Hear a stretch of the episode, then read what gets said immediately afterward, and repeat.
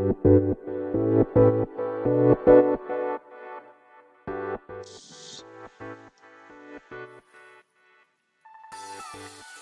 い、始まりました。本を読んでは独り言ラジオ。私、変な髪型をしたポンコツ薬剤師こと町田和俊でございます。はい。というわけでですね、今日も読んだんだか、読んでいないんだか、積んだんだか、積んでいないんだか、といった本たちの中からですね、一冊紹介して、ゆるりと語っていきたいと思います。はい。本日お届けいたします本は、絵本ですね。タイトルが、僕のおじいちゃん。マルタ・アルテス作。吉井和美役。こちら、BL 出版から2014年9月1日第一釣り発行となっております。では、いつものようにですね、この本を手に取ったきっかけ、えー本書の内容を紹介し、最後、独り言という3部構成でいきたいと思います。はい。えー、まあ、きっかけに関してはですね、まあ、こちら、サムネイルの写真を見ていただければわかるかと思うんですけれども、釜石市立図書館で借りてきた絵本ですので、まあ、図書館で、えー、なんだ、まあ、タイトルからですね、手に取ったというところでございます。はい。で、えー、こちらは、まあ、タイトルと翻訳された絵本というところですかね。はい。なので、このサムネイルにある、まあ、写真の、まあ、要は表紙の絵は見てないんですね。はい。えー当然背表紙も見てないんですけど、タイトル、本当にタイトルと、えー、なんだ、翻訳されたという、その二つの情報からだけで選んでおります。どうですかね？このタイトルを聞いて、皆さんはどんなお話かなと想像されますか？僕のおじいちゃん。まあそもそもですね、このタイトルとこの絵っていうのがですね、まあリンクしない、てかリンクしないっていうのはその想像とですね、タイトルからの想像と、あ、この絵なんだっていうのがそう、あの、結びつかない方もいらっしゃるかと思いますね。一応絵で見る限り、まあ熊なんですかね。はい。熊のおじいちゃんと熊の孫と、熊だ、熊だと思いますよね。熊じゃないのかな、これ。まあ、特に熊とかっていうと言葉がですね、書いてあるわけじゃないので、はい。まあ、そんな感じですかね。はい。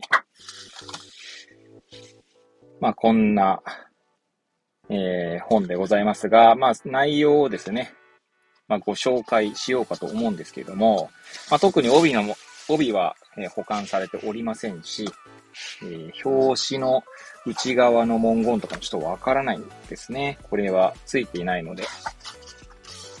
えーただですね、えーていうんですかね。最初のページに、まあ大体絵本って最初のページにこの、なんだ、えーな、いつ、いつ第一で発行とかですね、発行書がどこかとかですね、えー作者とか翻訳者の名前とかが記載されているんですけれども、そこにですね、こんな一文がありますので、そちらをご紹介したいと思います。すべてのおじいちゃんとおばあちゃんにですね。はい。まあ、数ページ、えー、読んでみましょうかね。はい。じゃあちょっとだけ朗読させていただきたいと思います。おじいちゃんはだんだん年を取ってきた。一人でいると時々寂しくなっちゃうんだって。そんな時が僕の出番。おじいちゃんは僕と一緒ならニッコニコ。僕だっておじいちゃんと一緒なら空を飛べるんだ。はい。最初の何ページですかねこれは。えー、2 3、4、5、6、7、8ページぐらいね、読みましたけれども、まあ、こちらの作品はですね、まあ、何ページでしょうね。だいたい20ページぐらいの作品ですかね。はい。まあ、1ページに1文って感じですので、えー、そうですね。だいたい20ページちょっとっていうところでございます。はい。では、まあ、最後ね、独り言といきたいんですけれども、まあ、独り言の場合ですね、まあ、内容としては、まあ、こんな感じでですね、まあ、孫と、え、おじいちゃんの、まあ、なんだろう、仲睦まじいというか、まあ、日常風景のようなものが、えー、このお孫さんの言葉としてですね、語られていく感じでございます。はい。なんで、お孫さんのその、まあ、し、なんだろうな、見ているおじいちゃんの姿が、まあ、絵とともに記録、記録というかね、書き記されているって感じですね。はい。まあ、そんな絵本ではございますけれども、まあ、独り言としてはですね、まあ、ちょうどですね、私、あの、私の実の、えー、母ですね。はい。